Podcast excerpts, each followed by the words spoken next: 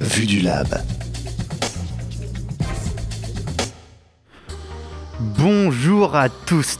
Nous sommes le mercredi 3 février 2021. Il est 10h et vous êtes sur les ondes de la radio terrienne Syllab, la radio sauvage.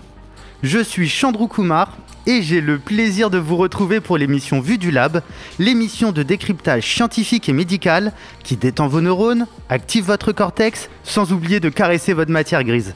Ce mois-ci, nous parlons conquête spatiale pour vous permettre de répondre à une question simple. Est-ce que vous prendriez un ticket pour l'espace? Je parle pas d'exploration spatiale, mais bien de conquête. Parce que quand on écoute Elon Musk, ça ressemble plus à la ruée vers l'or qu'à une gentille petite visite de musée. De là à parler de colonisation spatiale, il n'y a qu'à pas. Faut dire qu'en ce moment, c'est un peu compliqué sur Terre et peut-être que vous faites partie de ceux qui voudraient fuir notre douce planète bleue. Interstellar, Seul sur Mars, Gravity, les exemples de films et de séries ne manquent pas. Et d'après les scientifiques, nos petits-enfants passeront peut-être leurs vacances dans l'espace, sur la Lune ou sur Mars. Tout va trop vite. Mais rendez-vous compte, quand ma grand-mère est née, l'espace était une zone inconnue qu'on fantasmait depuis le sol terrien.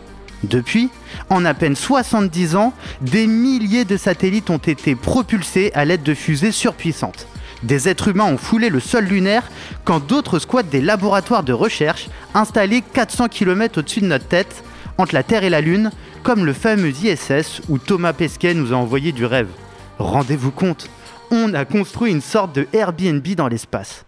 Mais est-ce bien suffisant pour l'être humain et son cerveau qui tend à la mégalomanie? La réponse est claire, non. Et tant mieux, vous allez découvrir dans l'émission qui suit que les projets pour nous envoyer en l'air ne manquent pas. Il n'y a pas que la NASA, les agences spatiales russes, européennes, japonaises, indiennes et chinoises qui sont au taquet. Non, non. Des entreprises privées, comme SpaceX ou Virgin Galactic, se lancent aussi dans la course. On vit une révolution spatiale à l'image de la révolution numérique. L'arrivée des ordinateurs a permis de créer un nouveau marché économique, le marché virtuel. Eh bien les fusées, les combinaisons spatiales et toutes les technologies qui y sont liées font naître le marché spatial. Celui où être sur la Lune ou avoir la tête dans les étoiles ne sont plus des expressions, mais des projets de week-end entre potes. Mais alors, quels sont les projets spatiaux à venir? Comment l'être humain peut-il s'adapter aux conditions hostiles de l'espace? Et puis, si comme moi, vous n'êtes pas sûr de supporter un voyage en fusée, comment visiter l'espace tout en gardant les pieds sur Terre? Avec Juliette Gloria, on va poser un maximum de questions à nos invités pour vous permettre de répondre à une question simple. Prendriez-vous un ticket pour l'espace? D'ailleurs Juliette, toi, est-ce que tu es prête à t'envoler en direction des étoiles? Salut Chandrou, bonjour à toutes et à tous. Bah écoute, moi aussi je peux continuer d'écouter Guillaume Meurice euh, dans l'espace, euh, c'est parti. en tout cas, pour répondre à toutes nos questions, nous sommes bien entourés puisqu'aujourd'hui nous avons la chance d'être en compagnie de deux scientifiques du planétarium. Anaïs Pellegrin et Marc-Alexandre Géanin. Anaïs Pellegrin, bonjour. Bonjour. Vous êtes médiatrice scientifique. Nous sommes très heureux de vous recevoir dans notre émission. Nous sommes également en compagnie de l'un de vos collègues, Marc-Alexandre Géanin. Bonjour. Bonjour. Vous êtes aussi médiateur scientifique. Merci d'avoir répondu présent et présente à notre invitation. Nous enregistrons cette émission depuis l'espace des sciences de Rennes qu'on remercie chaleureusement et nous enregistrons le mardi 2 février, jour de chandeleur. D'ailleurs, Chandrou, j'espère que tu as prévu des crêpes. Évidemment. Et une bonne émission ne serait rien sans de bons techniciens. Alors nous saluons Patrick Rocher à la réalisation son et Florent Gaillard à la réalisation vidéo.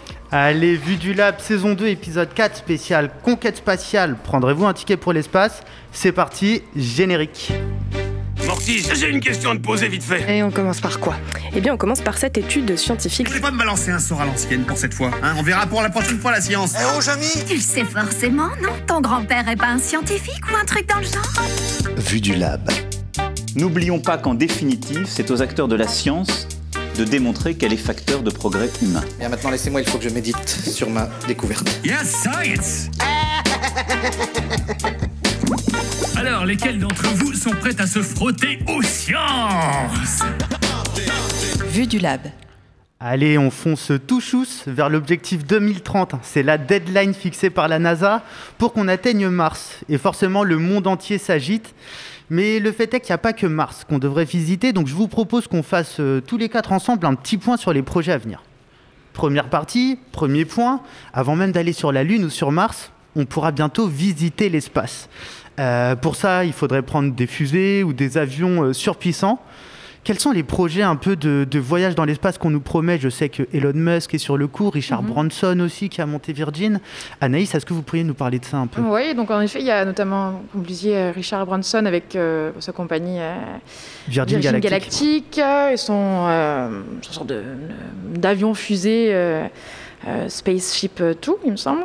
Euh, on parlait du premier trimestre de vil- 2021 là, pour les premiers vols euh, spatiaux touristiques. Bon, bah, que pour l'instant, il n'y a aucune date d'arrêté. On sait qu'il y a à peu près 600 euh, billets réservés. euh, pour la modique somme d'un peu plus de 200 000 euros. Donc euh, voilà, bon, le ça. tourisme euh, va pas être accessible, ce tourisme-là va pas être accessible à tout le monde, c'est certain. Euh, SpaceX, euh, bien évidemment, hein, lui, euh, on ne le présente plus, Elon Musk, euh, il est vraiment en train de, révolutionner en quelque sorte hein, euh, cette, cette astronautique. Bien sûr, dès qu'on pense à Elon Musk, on pense à ses fusées réutilisables. Il faut savoir que grâce à lui, les États-Unis d'Amérique ont, comment on pourrait dire, ont retrouvé leur indépendance pour aller dans l'ISS. Avant, hein, c'était euh, Donc ISS, pour, euh, pour reposer les choses un peu, c'est ce dont je parlais dans l'introduction. Ouais. C'est une sorte d'appartement qui a été créé dans l'espace, un laboratoire de Ouais. recherche en réalité. C'est Euh, parle plutôt de laboratoire de l'espace, en effet. Il faut imaginer que c'est euh, une sorte de ouais, une- structure qui fait à peu près la taille d'un terrain de foot, donc euh, quelque chose d'assez imposant. Donc c'est le plus grand satellite artificiel euh, de la Terre euh, à l'heure actuelle. Donc il tourne euh, autour de la Terre, euh, voilà, il est à peu près à 400 km d'altitude. Euh, c'est dans cette station spatiale qu'on envoie notamment les, les astronautes actuels. ouais. Tout à l'heure, vous parliez euh, des 600 personnes qui ont pris euh, leur billet, entre guillemets. Euh, comment c'est possible? Euh, On tape euh, ticket pour aller Ouais, sur la J'imagine qu'on ne doit pas trouver le lien directement sur Internet, il faut peut-être avoir quelques connaissances, mais euh, oui, j'imagine que c'est sûrement, euh, ça fait partie de leur, euh, de leur communication. euh. C'est Mm. quand même des astronautes qui partent. euh, Euh, pas nécessairement, non. euh, c'est vrai que, euh, notamment là, on en parle euh, actuellement, il y a une, une nouvelle compagnie, l'Axiom euh, Space. Euh, qui va, euh, en janvier 2022, envoyer la première mission euh, entièrement privée, euh, en partenariat avec SpaceX. Donc, c'est-à-dire que c'est quatre membres d'équipage qui ne feront partie d'aucune agence spatiale. Donc, ça, c'est nouveau. alors Il y a déjà eu du tourisme spatial, mais pas d'équipage 100% euh, privé. Justement, pour bien comprendre, Marc-Alexandre, imaginons que, que j'ai 200 000 euros, hein, parce que forcément j'ai ça sur mon PEL. Si je prends mon billet, concrètement, qu'est- qu'est- qu'est-ce que je vais vivre en fait. Qu'est-ce qui se passe Là, pour euh, le, le billet à 200 000 euros, en gros, c'est vous amenez de, de l'argent euh, et on vous promet que dans les prochains mois, années, Oui. peut-être, si euh, Virgin Galactic euh, euh, y parvient, ils vous emmèneront euh, faire ce qu'on appelle un, un saut de puce. C'est-à-dire, c'est s'envoler, euh, monter juste au-dessus de, de l'atmosphère, observer euh, le- l'espace, observer la courbure de la Terre, et puis redescendre sur Terre. hein. on, on quitte là, on est, on est en apesanteur, ça se passe Oui, comment on est en euh, apesanteur pendant quelques, quelques minutes. euh, Ah oui, c'est très rapide. Ouais, c'est très rapide, Ça ça. quoi. par 200 000 contre- euros cher pour la minute.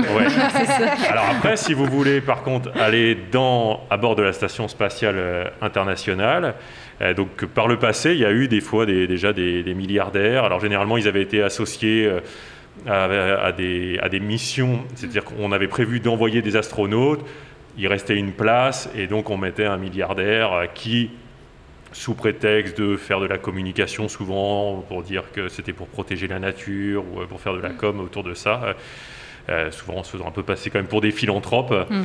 et pas pour dire non, non, c'est pas juste un petit plaisir égoïste. Euh, voilà, partait dans l'espace. Et là, effectivement, pour la première fois, euh, euh, il y a une, compagnie en partenariat avec SpaceX. Ils vont envoyer une mission avec euh, quatre personnes. Il y en a un, c'est un ancien astronaute.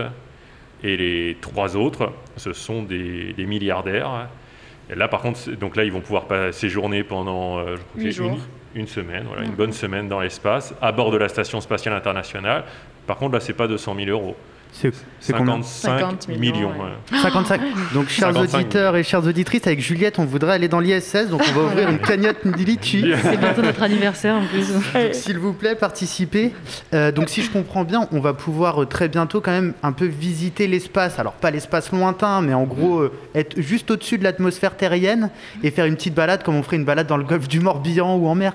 Voilà. Disons que ce qui était réservé vraiment que aux astronautes, à, vraiment à l'élite, maintenant, on sent que la sans doute la NASA a besoin de, l'agence spatiale américaine a besoin de, fonds, mm. que la station spatiale internationale, euh, y a, sans doute moins d'intérêt euh, scientifique, ils se lancent sur d'autres projets, euh, et donc euh, voilà, ils vont chercher des, des, des, moyens comme ça financiers en, en, proposant à de riches personnes ah, c'est vrai que ça va même aller plus loin parce que Axiom euh, Space, notamment, ils ont prévu en 2024 de rajouter un module à la station spatiale, donc, notamment pour leurs futurs euh, on va dire, touristes euh, de l'espace, mais également pour des entreprises, par exemple pharmaceutiques ou agroalimentaires, qui souhaiteraient réaliser des expériences qui sont impossibles à réaliser sur Terre. Donc là, ça prend une autre dimension. très clairement, ça leur donnerait une, une longueur d'avance sur la concurrence. Quelles expériences, par exemple? Des expériences qui sont faites en impesanteur, des choses qu'on ne peut pas reproduire euh, sur, sur Terre, ouais, fait des conditions. Mhm. Donc euh, l'ISS, hein, c'est du coup euh, un laboratoire de recherche dans l'espace qui a été construit en partenariat avec toutes les agences, si je ne me trompe pas. À la base, c'était les Russes. c'était d'abord les Russes, les Américains. c'est ça. C'était à la fin de la, la, guerre froide. quand les, ces deux grosses, ces deux, les deux blocs, le bloc de l'Est, le bloc de, de l'Ouest, se sont longtemps affronté quand il y a eu la, période de la détente dans les années 90, quand les relations se sont améliorées entre les Russes et les Américains. Ils ont effectivement décidé de collaborer. Il y avait d'abord les, les Russes, l'Union soviétique, qui a, les premiers, ils avaient mis une, station spatiale la station Mir. La fameuse. voilà, la station Mir. Ils ont accepté que des Américains puissent venir travailler avec eux sur la station Mir. Euh, donc ils avaient installé euh, ils avaient adapté la station Mir pour que les navettes spatiales américaines, ces espèces de gros avions euh, qui étaient réutilisables, puissent euh, accoster. Hein. Euh, donc voilà, ça prenait, c'était un beau symbole en fait de voir la station spatiale russe avec un des symboles forts de l'Amérique, qui était la navette spatiale américaine, accrochée l'un à l'autre. Et, et, donc voilà, ils ont, ils ont commencé comme ça à collaborer. Il y a eu après des spationautes européens. Il y a eu des Français qui ont été travaillés sur Mir aussi. Et puis après, quand elle a commencé à devenir, euh, pareil, trop, trop vieille, complètement désuète, est née l'idée, cette fois, de concevoir une station spatiale euh, internationale pour faire de la recherche. Et puis c'était voilà, une idée en se disant que ben, si on fait travailler les pays ensemble, euh, ça évitera qu'ils aient envie de se taper dessus. Et sous forme de guerre nucléaire, hein, parce que c'était le programme de l'époque. Euh, et c'est très très intéressant parce que justement, on, a pu avoir, on a l'impression quand on regarde l'espace, on peut un peu aussi se rendre compte de ce qui se passe sur la Terre, notamment d'un point de vue géopolitique. Là, vous venez de nous expliquer qu'il y avait une forme de, une tentative en tout cas de collaboration internationale. Mhm. Euh, on a pourtant l'impression qu'aujourd'hui, il pourrait y avoir une, forme de retour en arrière, dans le sens où on voit une forme d'indépendance euh, des structures qui sont en train d'être construites dans l'espace. Et je vais vous donner un exemple parmi tant d'autres. C'est celui du CSS, donc du palais céleste de l'agence spatiale chinoise. Euh, est-ce que là, du coup, on n'observe pas au final, juste au-dessus de notre tête, euh, un travail qui est de moins en moins international et est-ce qu'on peut imaginer demain euh, avoir plusieurs stations spatiales enfin plus qui ne seraient plus internationales pour mm. le coup mais des stations spatiales nationales où chaque pays en fait aurait son petit appart pour faire ses petites affaires alors là, en l'occurrence pour la Tiangong, hein, la, station spatiale euh, chinoise, il parle de l'ouvrir comme est ouverte euh, la Station spatiale internationale aujourd'hui pardon, à, différentes agences euh, spatiales. Euh, la différence qu'en effet, c'est eux qui vont maîtriser la, construction. Sur deux ans, je crois qu'ils prévoient 11 lancements pour la construire. elle sera nettement plus petite que la, Station spatiale internationale. C'est à peu près trois modules qui vont être assemblés. Donc et... pareil, envoyé par fusée et assemblé dans l'espace. Exactement. C'est quand même mm. pas simple à faire. C'est sûr. Bah là, eux prévoient de faire ça en deux ans. Là où la Station spatiale internationale, ça a duré euh, plus de 10 ans. Ouais. Oui, deux ans, c'est euh, rapide. c'est rapide. Oui, les Chinois, quand ils, ils, veulent un truc, ils y vont. C'est vrai qu'au début, euh, au début, la Chine avait voulu participer à la Station spatiale internationale, mais au début, il n'avait aucun programme spatial.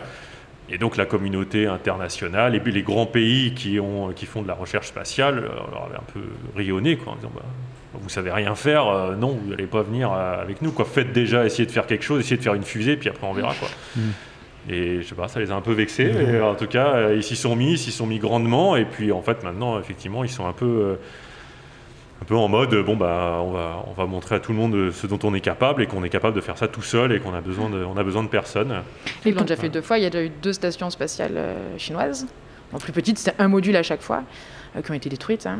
Et donc en effet, là, cette euh, station spatiale euh, devrait prendre le relais.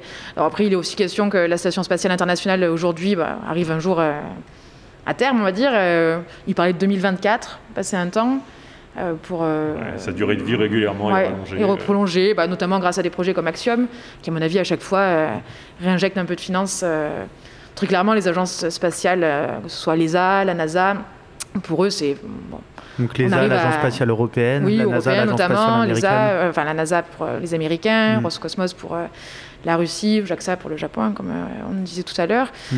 Euh, je pense qu'à terme, euh, vont peut-être se désengager de, de ce programme pour privilégier les programmes privés justement. euh. On voit que ré- régulièrement, bah, évidemment, euh, comme partout, le, le nerf de la guerre, c'est c'est l'argent. Euh, Donc soit des fois, il peut y avoir une volonté politique forte, comme là en Chine, de se dire on veut se démarquer, on veut montrer à, à tout le monde de quoi on est capable. D'où le nom palais, justement. Oui. C'est vraiment pour. Oui. euh, Mais il y a aussi, euh, on voit quand il y a des fois des crises, des crises économiques ou autres, euh, qu'il y a les budgets qui se réduisent. Ça, des fois, ça peut aussi inciter les pays à collaborer, à se dire bon bah si on veut envoyer euh, une nouvelle sonde spatiale, en fait, on va pas forcément avoir les moyens financiers tout seul. Donc, on peut avoir intérêt à s'associer les, les uns avec les autres. euh. C'est le cas pour la plupart des projets aujourd'hui. hein. C'est rarement une agence spatiale qui envoie par exemple un robot, c'est une collaboration. Alors c'est une agence spatiale qui porte le projet et ensuite euh, toutes les agences euh, autour. euh, D'où Ouais, le fait d'ailleurs qu'on ait de l'implication de plus en plus euh, dans- d'entreprises privées. Mm. Euh, vous nous parliez à l'instant euh, de l'efficacité de l'agence spatiale chinoise. Mm. Elle est tellement efficace qu'elle a réussi notamment à, à- à visiter la, la face cachée de la Lune grâce à des sondes robotisées, là Mhm. pour le coup.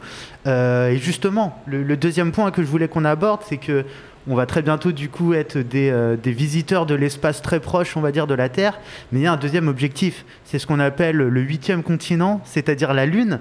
Pareil, bataille géopolitique sur place, et là il y a du beau monde. Il y a donc les USA qui ont eu la géniale idée d'envoyer euh, des femmes sur la Lune, puisque jusqu'ici, bah, il n'y a, que des, euh, a- que des astronautes hommes qui y sont allés. Euh, mais il y a aussi la Russie, la Chine, l'Inde, Israël, le Japon qui sont sur le coup. Ma question est très simple. Que- Quel est l'intérêt en fait d'aller sur la Lune? Pour- Pourquoi ne pas y envoyer tout simplement des robots? Il y, a, plusieurs motivations, je pense. Bah, déjà, envoyer des hommes, ce serait tout simplement pour faire ce que des robots ne sont pas capables de faire aujourd'hui. Euh, il y a aussi euh, un côté très symbolique, hein, finalement, euh, en effet. Donc, déjà de retourner sur la Lune. Il faut savoir que la dernière fois qu'un homme a posé les pieds sur la Lune, c'était en décembre euh, 1972, avec la mission Apollo 11. Donc, Apollo 17, pardon, donc ça fait, un moment. Donc voilà, ce côté symbolique aussi de se dire bah, qu'on retourne sur la Lune et en plus qu'on envoie pour la première fois une, une femme. Voilà. Après l'exploration aussi, tout simplement. hein. C'est vrai qu'on a encore plein de choses à apprendre sur la Lune, euh, même si c'est notre voisine en quelque sorte. euh, Il reste encore, euh, reste encore beaucoup d'inconnus. ouais. Bah, D'un Mm. point de vue euh, voilà, géopolitique, c'est c'est vrai aussi que jusqu'à présent, les Américains étaient les seuls à l'avoir fait. Et maintenant, et on- ce qui les avait motivés dans les années 60, c'était la guerre froide à- avec la Russie. Les, les Russes avaient été les premiers, l'URSS, les Soviétiques, les premiers à envoyer euh, un, satellite en orbite autour de la Terre, les premiers à envoyer un être vivant dans l'espace, les premiers à envoyer un être humain dans l'espace, les premiers à faire une sortie extravéhiculaire, faire sortir un astronaute de son vaisseau euh, dans l'espace. Ils étaient tout le temps les premiers. Donc ça avait vexé les Américains qui s'étaient lancés dans ce grand défi euh, qu'ont été les, missions spatiales Apollo, d'envoyer pour la première fois un être humain marcher sur la Lune. Euh, Donc en fait, le rapport de l'être humain à l'espace, c'est de montrer celui qui a la plus grosse, en gros, c'est ça? Euh, bah, c'est un peu, euh, ça, ça fait partie, Ouais, c'est une source de motivation. euh, Je en fait, pense, oui. Bon. Après, on est loin aussi aujourd'hui de ce contexte. euh, bon, Bah, faut là, espérer que euh, tout ce qui est guerre froide et tout, c'est Mm. quand même derrière nous. Bon, moi, je veux quand même un peu euh, espérer que voilà, ce soit, on ait d'autres, d'autres motivations Mais aujourd'hui. là, c'est vrai que moi j'ai l'impression que euh, là, ce qui remotive les Américains, euh, c'est le fait que la Chine Oui. Elle sûr. veuille aller euh, sur la Lune. Mm. Et du coup, ça remotive les Américains à se dire euh, non, mais nous aussi, du coup, on va y retourner. euh, euh, Ouais, voilà. Oui, puis y a la différence de la NASA, donc l'agence spatiale américaine, c'est que l'agence spatiale chinoise ne communique pas ou très peu. Donc finalement, on a un peu du mal à voir où ils en sont. Mm. Ce serait pas surprenant qu'ils bah, ils disent que bah, nous, en 2023, on va envoyer des taïkonautes sur la Lune. quoi. Donc euh, bon, Oui, c'est d'ailleurs, sûr c'est que... la, particularité, c'est que chaque pays a une dénomination particulière pour ces, ces individus Mhm. qui vont dans l'espace. On a donc les astronautes, astronautes, voilà, pour qui les sont américains, Américains, les ouais. cosmonautes qui sont russes, les taïkonautes qui sont japonais. Euh, Est-ce qu'on a d'autres spationautes pour euh, taïkonautes, européens. ouais. Ah, spatial, Ok. c'est européen, d'accord. Ouais. Spationautes, oui, c'est pour l'agence spatiale européenne. Et donc quand on est breton et euh, qu'on va dans l'espace, on est un quoi Un brésonaute Je sais pas s'il y a eu des Bretons euh, dans l'espace. Et ben, a- a- avant de, de poursuivre, euh, de, de- de poursuivre cette émission ensemble, et parce que là, bon, on va de plus en plus loin dans l'espace. J'ai suivi un peu l'actu. J'ai cru comprendre qu'on irait bientôt sur Mars. Et donc, on va voir avec Juliette notamment que bah, c'est bien de vouloir aller sur Mars, mais comment le corps humain survit à tout ça? On va voir qu'il y a tout un enjeu. Mais avant de poursuivre cette discussion passionnante avec nos invités, je vous propose, chères auditrices et chers auditeurs, de monter à bord du vaisseau spatial du rappeur irlandais Regis Snow. Son flot entraînant devrait vous permettre de vivre un agréable voyage, donc détachez vos ceintures, libérez vos tympans et laissez-vous aller. On se retrouve juste après le morceau Spaceships. Dreamer, a paranoid sleeper. She sold drugs and hugs she gave cheaper. I kept love and guns, I went deeper. I loved hoes and drinks, she loved sneakers. A little bit of you, I'm swimming in. A little bit of love unraveling. A little bit of light, my crucifix. And I know that you gotta be celibate. Shine down and keep my mind free.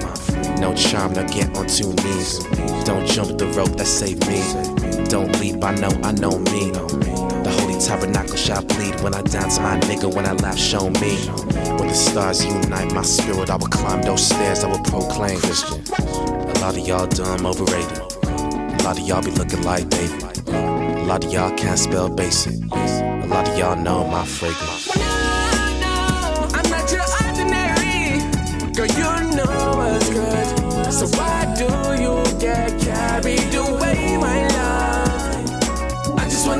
the. Cut me I'll night. But I'll be gone in the morning. Where's life with a bag full of lemons? What if trees grew wings? No, don't, don't crouch my mind, I stay hidden. I will smack that, I will play that victim. What if love was the strength in my bones? What if grass was replaced by the snow? What if birds came tripping by the ledge? What if slaves ran free, but instead you shot the ball, I laid up. I hate my own name, I hate my own guts. I don't like you, I don't want to, I don't need love, so we came through. Every single Michael J. record. You was playing Billie Jean, I remember. I dance, you run, I don't play. Got sick and ate my own brain. A lot of y'all dumb, overrated. A lot of y'all be looking like baby. A lot of y'all can't spell basic. A lot of y'all know my fragrance. I'm not your ordinary. Girl, you know what's good. So why do you get carried away, my love? I just wanna be there at night. But I'll be gone in the morning.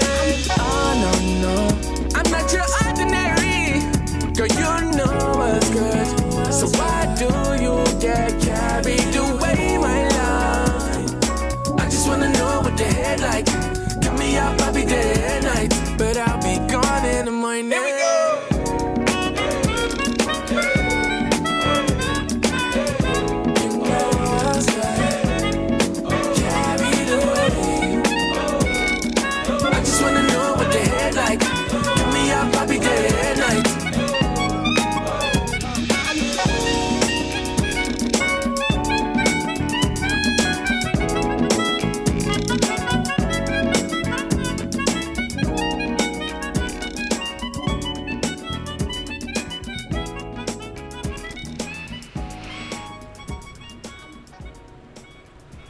C'était Spaceship et l'univers envoûtant de Regis Snow sur les ondes de syllabes. Vous êtes dans l'émission de décryptage scientifique Vue du Lab spéciale Conquête spatiale. Nous avons la joie d'être accompagnés d'Anaïs Pellegrin et Marc-Alexandre Géanin, tous les deux médiateurs au Planétarium de Rennes. On enchaîne avec la suite de l'émission. Vue du Lab.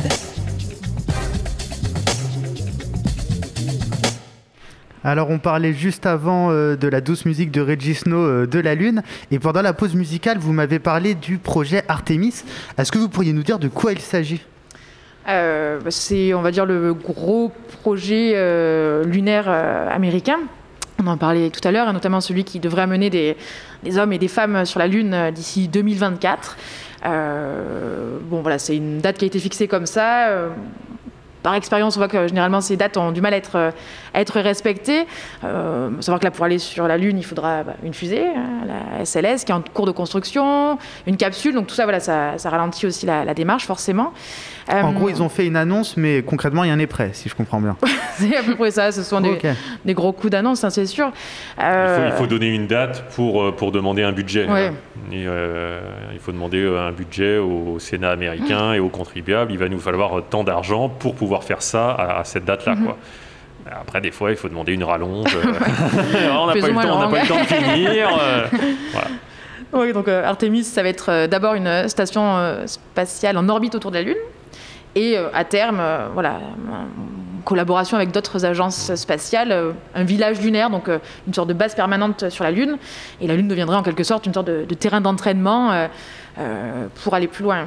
Pour, euh, D'ailleurs, le, la station spatiale, euh, ils ont choisi de la nommer Get- Gateway, hein, Gateway. donc le, le portail, quoi, la passerelle. Donc c'est bien dans l'idée de, euh, c'est une étape pour ensuite éventuellement euh, avoir une station ouais. spatiale autour d'une autre planète, priori Après, autour ouais, de Mars, quoi. Notamment autour de Mars, ouais, mais c'est vrai que la, la marche à franchir entre la Lune et Mars reste quand même euh, immense. Quoi.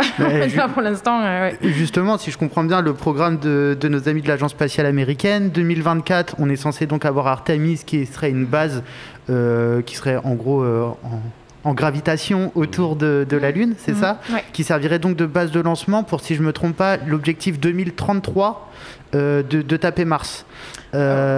On en est où de ce projet-là aussi? Parce que on sent Ouais. que politiquement, il y a un grand enjeu du côté des États-Unis. Alors moi j'ai plus a priori fin 2030 quand même. Euh, Ils sont justement ils sont passés de 2033 à fin 2030. Ouais, à mon avis c'est que le début parce que bon on attend déjà de voir quand est-ce qu'on se re- retournera sur la Lune avant de pouvoir euh, fixer une date pour aller euh, pour aller vers Mars. Euh, là pareil il y a notamment SpaceX qui travaille sur un, un lanceur géant euh, qui permettrait pourquoi pas l'exploration fusée, une quoi. très grosse fusée ouais, qui ferait euh, au maximum 120 mètres. Donc euh, pour l'instant, le record est, est retenu par la fusée Saturne V, la fusée euh, lunaire du programme Apollo.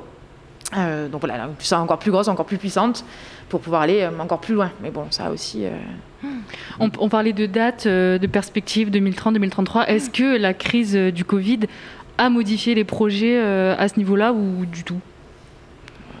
Ça a Ouais, dû je prendre pense, un peu de retard, hmm. mais. euh. C'est-à-dire que la, la conquête de le- l'exploration vers Mars, mais je préfère parler d'exploration que, de, que de conquête. Il faut savoir que dans- à la fin, de, dans les années euh, 60 déjà, euh, une fois qu'il y, a eu, euh, il y a eu Apollo 11, euh, donc les premiers hommes qui ont marché sur la Lune, il y a eu Apollo 12, ils sont retournés. euh, euh, déjà, bon, les gens s'y sont un moins intéressés. hein. Alors que c'était quand même euh, quelque chose d'exceptionnel, mais euh, ouais, bah, on l'a déjà fait. hein. Ah oui. Apollo 13, au moment où ils sont partis, euh, il y avait une, émission en direct qui était prévue à bord du vaisseau pendant, parce pendant les trois jours où ils partaient. Il y avait une émission en direct. Ils n'ont pas osé le dire aux astronautes pour pas leur flinguer le moral, donc ils ont enregistré l'émission, mais en réalité, ils ne l'ont pas diffusée parce qu'il y avait un match de baseball au même moment et qu'ils se sont dit, bah, faut- en fait, les- le public, il préfère regarder le baseball que regarder les astronautes. Les gens, en fait, étaient déjà blasés. En fait, ils disaient, bah, ouais, c'est bon, on l'a déjà fait. Pour vous, faut, en- faut- faut avancer, quoi. Il y a un désintérêt, euh, il y a eu un désintérêt eu- peut-être bah, du grand bah, public pour C'est-à-dire que rapide, très vite, les gens se sont dit, oui, bon, bah maintenant, il faut, faut aller sur Mars. Quoi. C'était- Et Mm. donc, déjà, à dans ces années-là, on se disait, bon, allez, euh, de courant années 70, allez, bon, Mars, c'est quand même un peu dur dans, dans les années 80. euh, en 1980, on, on sera sur Mars. Puis, dans, arrivé dans les années 80, on dit, bon, dans les années 90, on sera sur Mars. Puis dans les années 2000, bah, ça va être l'an 2000, 21e siècle, c'est Mm. sûr, on va être sur Mars. Bon, on est en 2021, on en est très loin. euh, ben, résultat, là, on se dit que d'abord, en fait, il faudrait d'abord commencer par retourner sur la Lune. Parce qu'en plus, il faut savoir que ben, tous les ingénieurs qui ont travaillé à ces projets-là, tout ça, ils ont, disparu. Donc en fait, il y a tout un savoir-faire qui s'est perdu sur euh, aller vers d'autres astres et tout ça. Donc en fait, on est obligé de repasser par euh, toutes, toutes les étapes euh, d'entraînement, etc., par, tous les essais, toutes les expériences. Donc on sait qu'on va être ob- obligé, avant d'aller sur Mars, de retourner d'abord sur la Lune. Parce Voilà, que tout, tout ce savoir-faire n'a pas été enseigné euh, au nouveau. euh, Non, ça se perd. hein. Ça se perd, ah oui. ça s'oublie. Il y a eu une partie des données qui ont été, qui ont été perdues parce que. euh, Mais comment c'est possible? Et parce, parce qu'au D'autres jeu- projets, et- oui, parce qu'à l'époque, on se disait, mais de toute façon, c'est- ça sert à rien. En fait, on va, on va rapidement passer à autre chose. On va avoir des nouvelles technologies, tout ça. En fait, il n'y a eu que l'iPhone depuis, donc Ouais, on, c'est on est ça. en galère. Et, quoi. euh, on se rend compte que finalement, constru- on est, il y avait, il y a eu rapidement bah, les fusées comme ça coûtait très cher. euh, L'agence spatiale américaine avait eu l'idée d'essayer de, de- de concevoir un, un- un mix entre une fusée. euh, Ça partait comme une fusée, mais ça pouvait redescendre sur Terre comme un avion. C'est la navette spatiale américaine. Donc voilà, ils se disaient le- les, les fusées c'est du passé quoi. hein. Hmm. Pour envoyer des hommes, on utilisera ça maintenant, ou voir d'autres nouveaux vaisseaux. Finalement, on s'est rendu compte que c'était dangereux, il y a eu des accidents. Donc ils sont revenus aux fusées. Euh, euh, D'ailleurs, euh, voilà, depuis, depuis peu, avec SpaceX, les Américains peuvent retourner par eux-mêmes dans l'espace, mais là, depuis des années, depuis 10 ans, hein, Mm. Le seul moyen pour les astronautes américains d'aller dans la Station spatiale internationale, c'est d'aller d'aller à, à Baïkonour, d'utiliser des fusées Soyouz russes, euh, effectivement. Et encore une fois, on, on termine encore une fois sur des enjeux géopolitiques. C'est ça qui est fascinant, c'est qu'on Ouais. s'attendait à faire une émission de science et on parle plus de géopolitique que de Ouais. science. Il y a quand même une petite question que je voudrais poser a- avant qu'on discute de, de qu'est-ce qui pou- pourrait nous arriver à nous si on prend un ticket pour l'espace. C'est quand même quel est l'intérêt pour l'être humain, encore une fois, d'aller- d'aller sur Mars?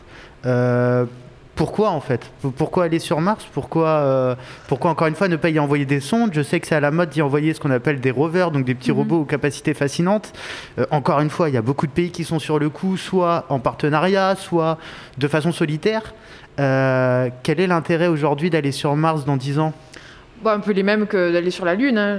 Toujours voilà, dans cette idée de- d'exploration, de mieux comprendre bah, voilà, les- le système planétaire, euh, tout ça. Est-ce qu'il n'y a pas des enjeux économiques en réalité, des enjeux de ressources, des enjeux de... J'ai vu par exemple Si, qu'il y, a- y déjà des premiers, des sortes de décrets en fait qui ont été Mhm. placés pour dire que les ressources disponibles aussi bien sur la Lune que sur Mars euh, étaient la propriété de ceux qui les récupéreraient en arrivant.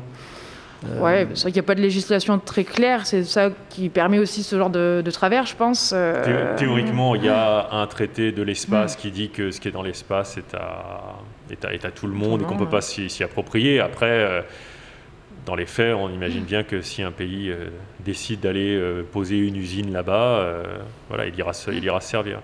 Il y a, Mm, c'est- il y a une ressource, mais dont on n'est on est, on n'est pas sûr, en fait, qui est l'hélium. hein.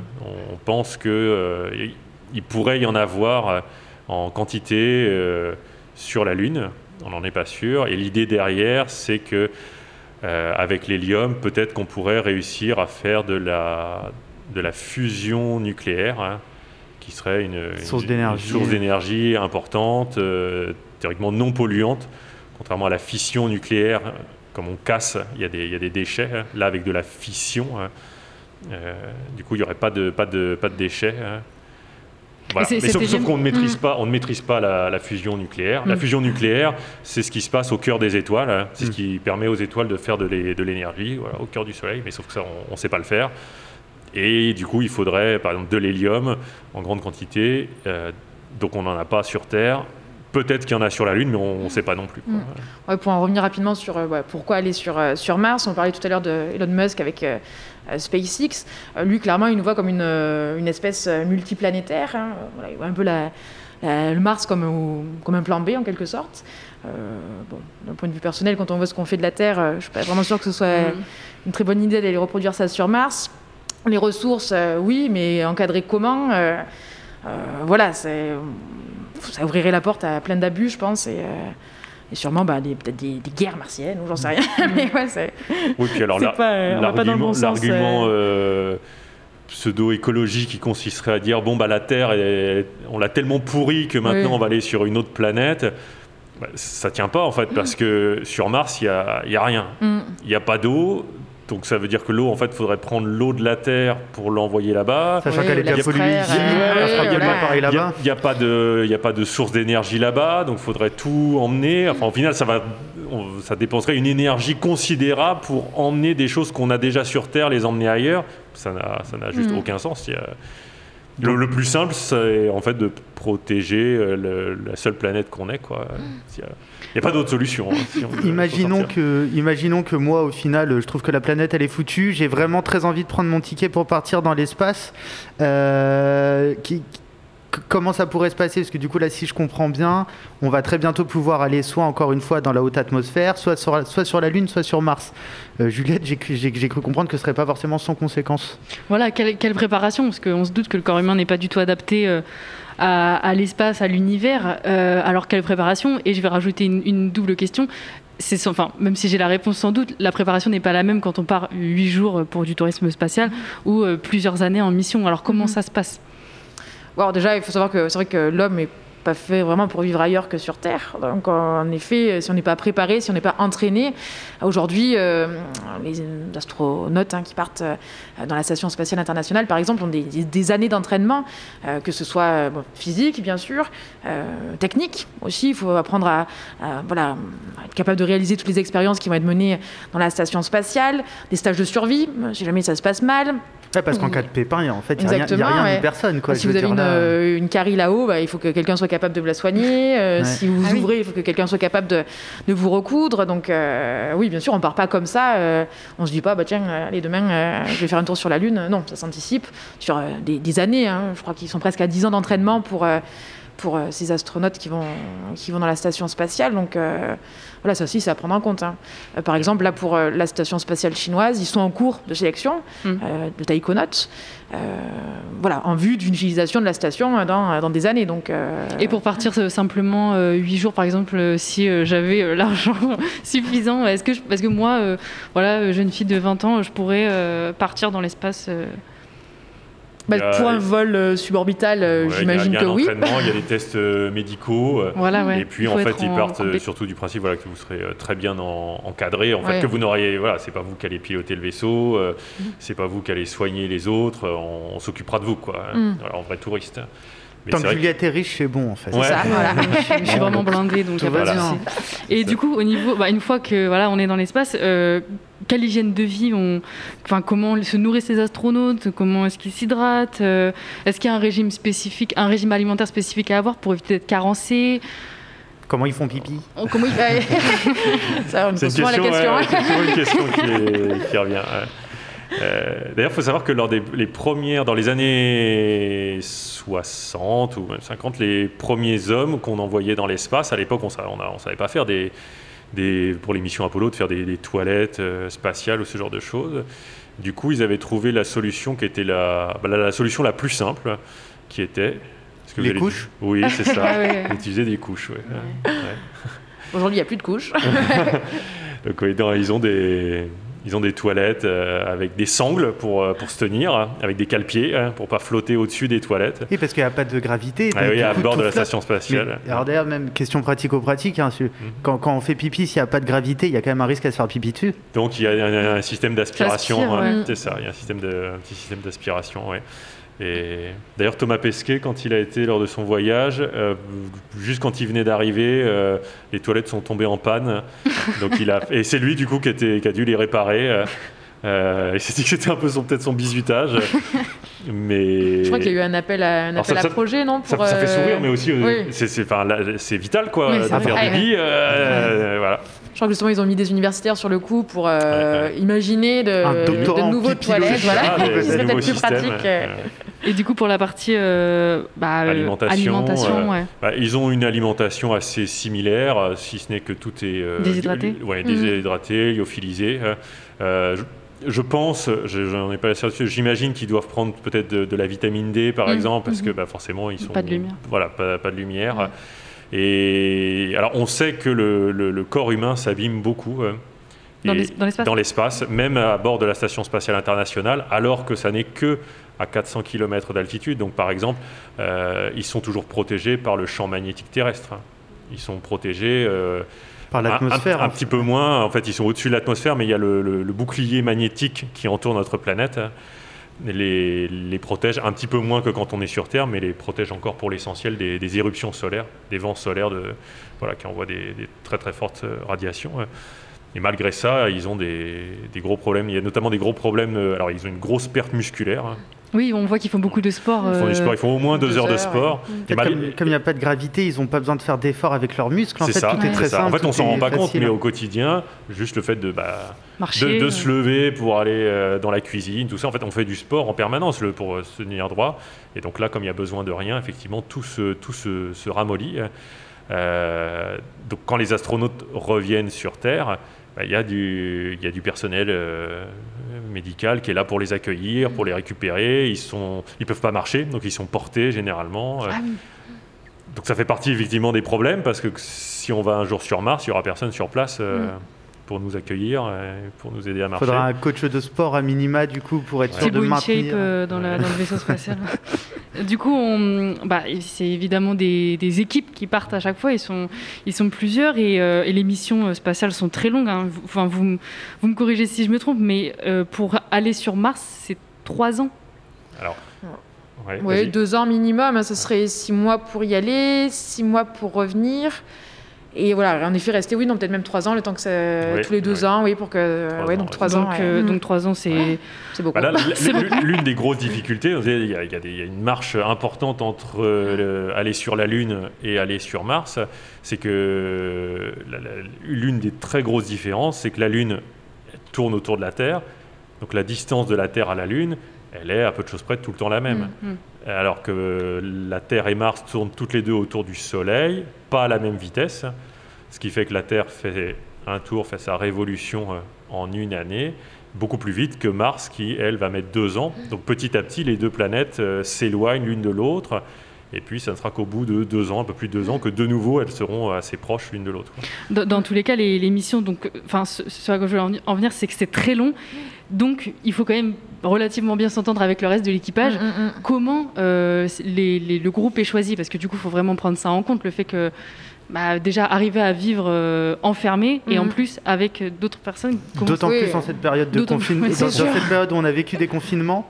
Euh, si jamais des personnes écoutaient cette émission dans 20 ans, bah, sachez que dans les années 2020, euh, la on France a, a, été confinée. A et c'est déjà pas facile d'être confiné dans un appartement sûr. pendant quelques semaines. Comment ça se passe, comme le disait Juliette, quand on est confiné pendant des années quoi? Ouais, oui, déjà tout leur entraînement est fait en groupe, hein, déjà sur Terre, donc je pense que ça, ça participe bien sûr à la, à la cohésion. Et j'imagine que si y a un membre du groupe qui, euh, voilà, va peut-être pas avec les autres, euh... on ouvre la fenêtre. Voilà. Hop, par-dessus bord, ça dégage. Non, oui, c'est ce côté psychologique, c'est très. Il y a un enjeu de casting ouais. qui est ouais, important. Oui, pense, donc il y a des réflexions mmh. qui sont menées, ils n'ont pas encore trouvé forcément la, la bonne la solution. solution il, y a, il, y a, ceux qui se disent qu'il vaudrait mieux. Euh, un équipage mixte par exemple pour équilibrer, mmh. d'autres qui se disent ah ouais mais non parce qu'il risque d'y avoir euh, peut-être euh, un peu plus que de l'amitié qui se crée. ah donc l'amour dans l'espace est, est, interdit. Ça, ça ouais. On peut récupérer des, des ressources sur Mars mais on peut voilà, pas s'aimer. Pas tomber amoureux. Eh ben, bravo. il y a eu voilà, des entraînements part, sur Terre.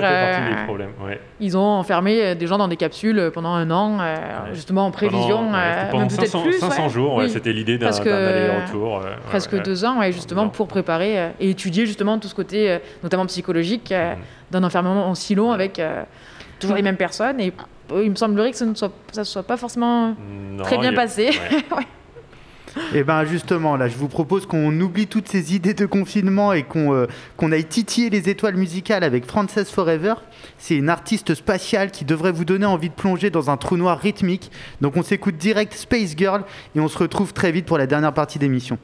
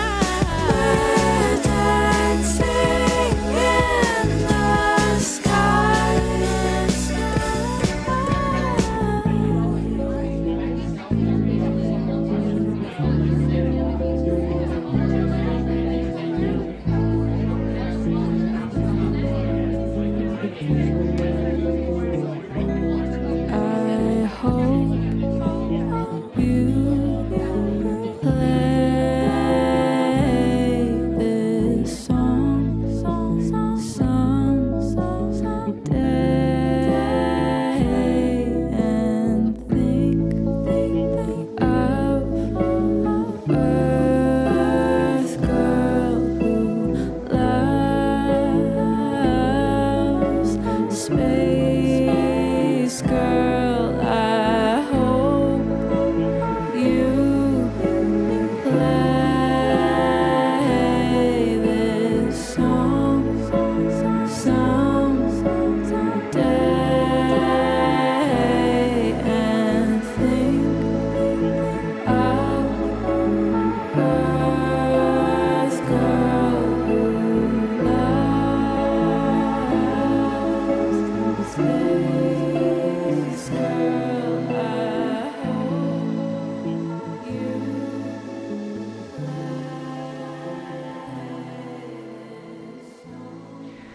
C'était la douce Space Girl avec Frances Forever sur les ondes de syllabes. Vous êtes au bon endroit puisque vous écoutez l'émission de décryptage scientifique Vue du Lab, spéciale conquête spatiale. Et pour répondre à toutes nos questions, nous sommes en compagnie d'Anaïs Pellegrin et Marc-Alexandre Géanin, tous les deux médiateurs scientifiques au planétarium de Rennes. On enchaîne avec notre dernière partie d'émission, comment jouer les astronautes en restant sur Terre. Vue du Lab. Alors Juliette, tu nous as dégoté The Bon Plan pour avoir la tête dans les étoiles tout en gardant les pieds sur terre. Allez, balance-nous ton bon plan. Et oui, si comme moi vous avez le physique pour partir dans l'espace mais pas le temps, hein, ça arrive, ça arrive d'être débordé dans la vie, caler trois ans de voyage spatial dans un agenda, c'est pas toujours facile facile. Donc si vous avez l'envie mais pas le temps, euh, j'ai trouvé la solution. La Société d'astronomie de Rennes. Cette association existe depuis 1974 et compte plus d'une centaine d'adhérents. Et quoi de mieux pour comprendre une asso que d'interroger ses membres? J'ai donc rencontré Guillaume Lefay, membre depuis 12 ans, et Laetitia Saune, membre depuis quelques mois. Ils nous en disent plus sur cette société d'astronomie. La Société d'astronomie de Rennes, c'est une association euh, qui a pour vocation de faire découvrir euh, le ciel euh, et de partager euh, justement euh, cette découverte du ciel, l'astronomie, et puis tout ce qui tourne autour de l'astronomie pour le, le grand public, et puis de partager entre tous les membres de l'association. Voilà. En situation normale, nous avons des soirées publiques dans le cadre desquelles nous présentons nos activités, donc principalement les activités d'observation directe du ciel, où on observe avec des télescopes, avec des lunettes, on présente les différents instruments. Mais ça peut être aussi des activités de photo, d'astrophoto, de nightscape, c'est-à-dire de paysages nocturnes, où là on prend un champ plus large, ainsi qu'un chemin solaire euh, que nous faisons pour essayer de se rendre compte un petit peu de, euh, des distances dans l'espace, donc euh, tout ce qui est vulgarisation aussi. Vous l'aurez compris, pas besoin d'enfiler votre combinaison spatiale A7L. Vous avez vu, j'ai bien bossé ma chronique quand même. hein. Pas besoin de ça pour explorer le ciel. Parfois, une bonne paire de jumelles peut suffire. À partir du moment où il fait beau, et si on peut s'écarter un petit peu de la pollution lumineuse des grandes villes, on peut observer le ciel à l'œil nu, depuis son jardin, depuis son balcon. Puis après, on peut découvrir un peu plus avec une paire de jumelles, simplement une paire de jumelles, la tourner vers euh, la Lune pour commencer, parce que c'est facile à repérer. Et puis après, on a plein de petites applications qui sont gratuites sur nos, nos smartphones. Pour les applications mobiles, je vous conseille l'appli Skyview sur App Store. C'est une appli super simple d'utilisation et le résultat est vraiment impressionnant. Pour Android, vous pouvez tester Sky Safari. Évidemment, les applications pour comprendre le ciel, c'est bien, mais les assos, c'est mieux. On conseille, quoi qu'il arrive aux gens, de se tourner vers les associations, ne serait-ce que parce que l'astronomie, c'est quand même une discipline qui peut être as- assez vite, assez technique. Pour, s'entraider, à se repérer, pour apprendre les uns des autres, c'est quand même le moyen le plus simple.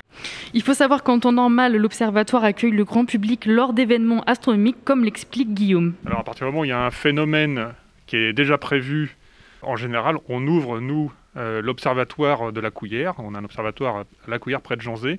Donc on l'ouvre en public en général quand il y a des, des événements astronomiques, que ce soit en journée ou la nuit, hein, parce qu'il peut y avoir une éclipse solaire, c'est souvent la journée. Mais euh, il y a un an et demi, il y a eu le transit de Mercure. Mercure qui est passé devant le Soleil, donc il fallait des instruments spécifiques pour regarder passer la planète devant le Soleil. On avait ouvert le centre d'observation et puis du public est venu observer le passage de la petite Mercure devant le grand disque solaire. Donc voilà, on ouvre au public quand il y a des, des événements astronomiques. À noter qu'en temps normal, ces événements sont totalement gratuits et sans inscription.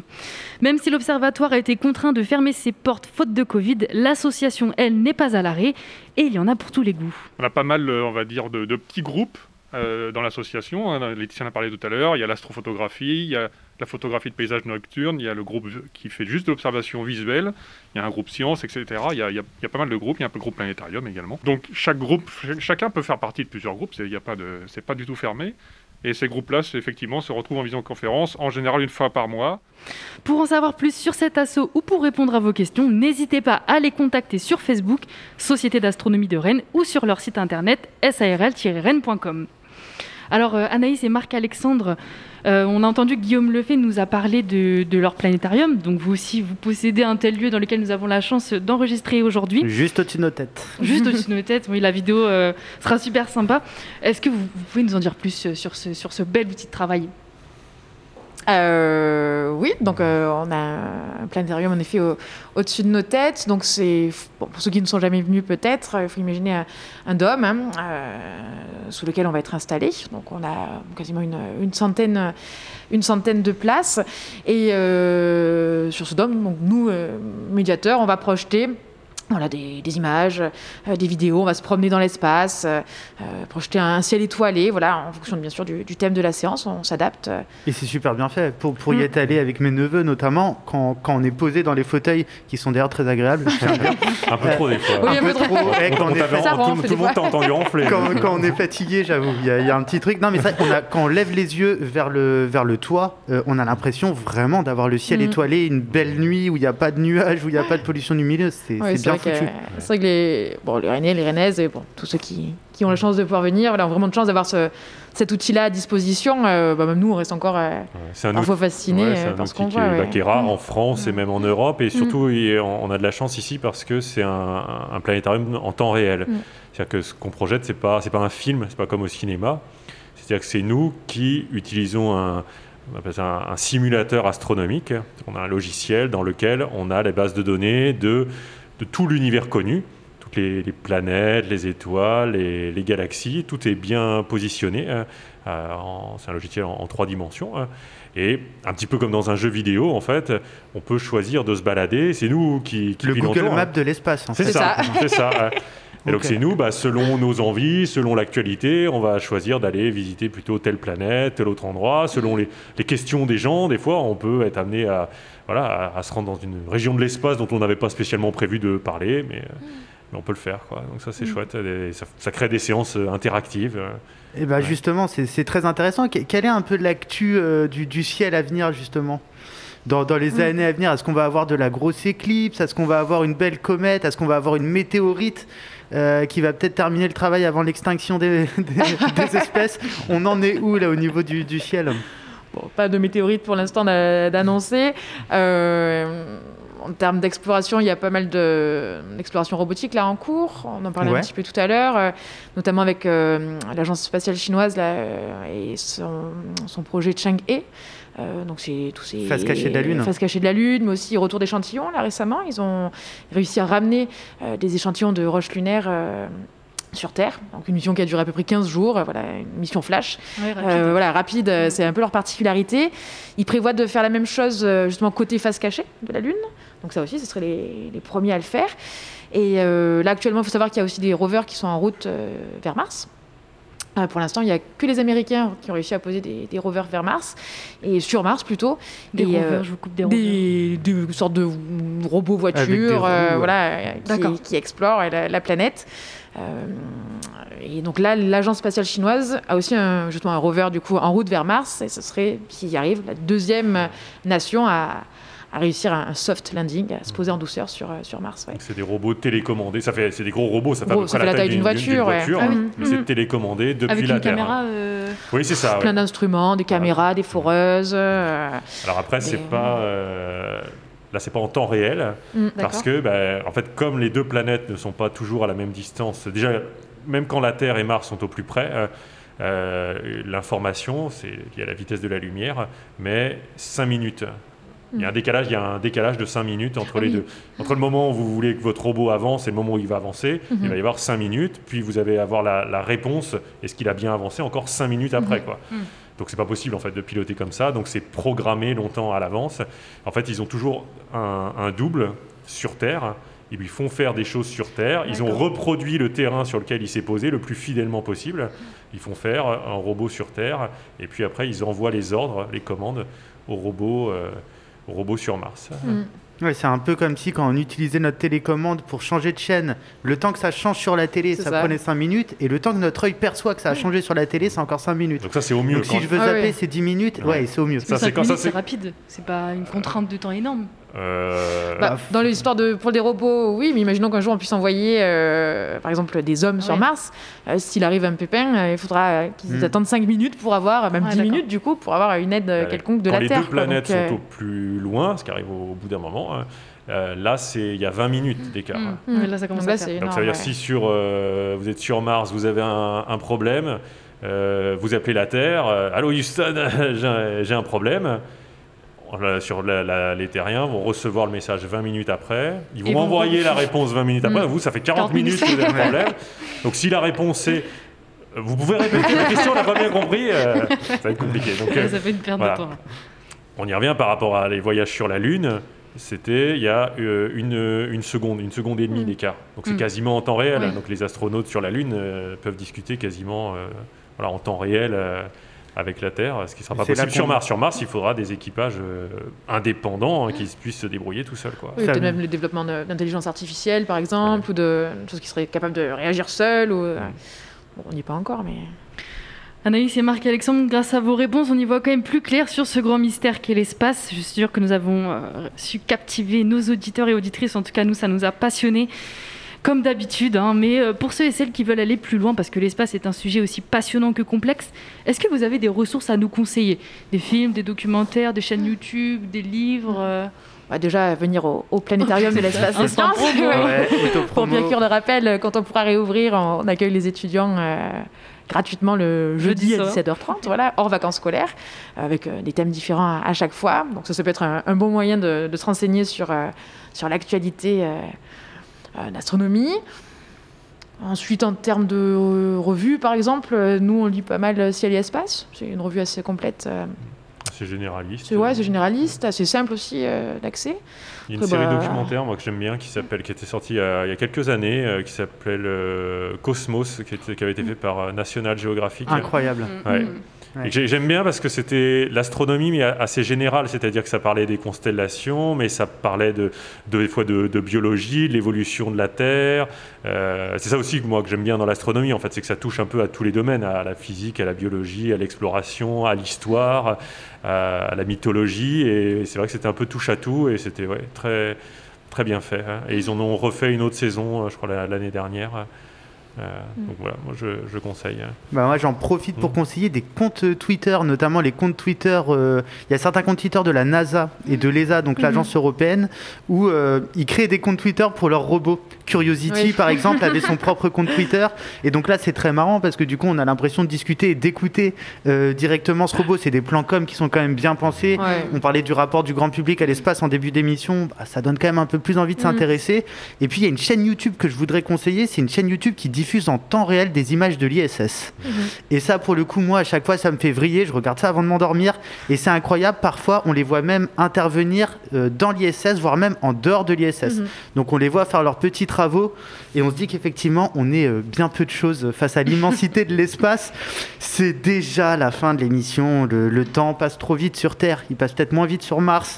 Mais sur Terre, qu'est-ce que c'est speed? Ben, On espère, chers auditeurs et chères auditrices, que désormais, vous savez un peu plus si vous allez prendre un ticket pour l'espace ou alors garder les pieds bien ancrés sur la terre ferme. Un très très très grand merci à nos deux invités, Anaïs Pellegrin et Marc-Alexandre Géanin, médiateurs scientifiques au Planétarium de l'espace des sciences de Rennes. On tient aussi à remercier euh, chaleureusement Priscilla Abraham et Bruno Mauguin euh, du Planétarium pour leur accueil plus qu'agréable. On tient aussi à, faire un big up à Alice pour sa motivation, à Fabrice Richard d'Arwestu de Film, ainsi qu'à Nomad Productions bah, pour leur prêt de, matériel.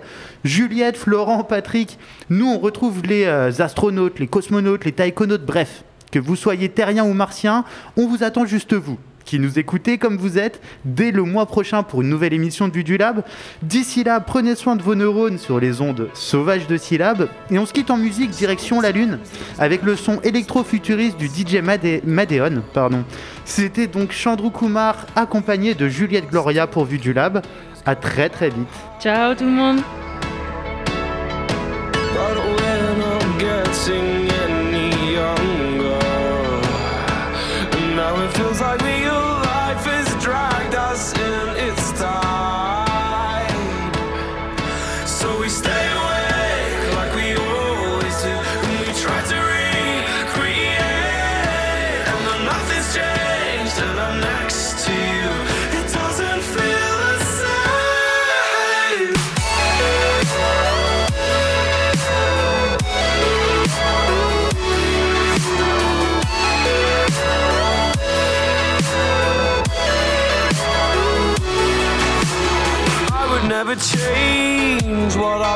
past is written in our bones. It's who we are. I just can't control where my mind goes when it goes too far. So we stay awake like we always do. And we try to recreate. And then nothing's changed, and I'm next to you. It doesn't feel the same.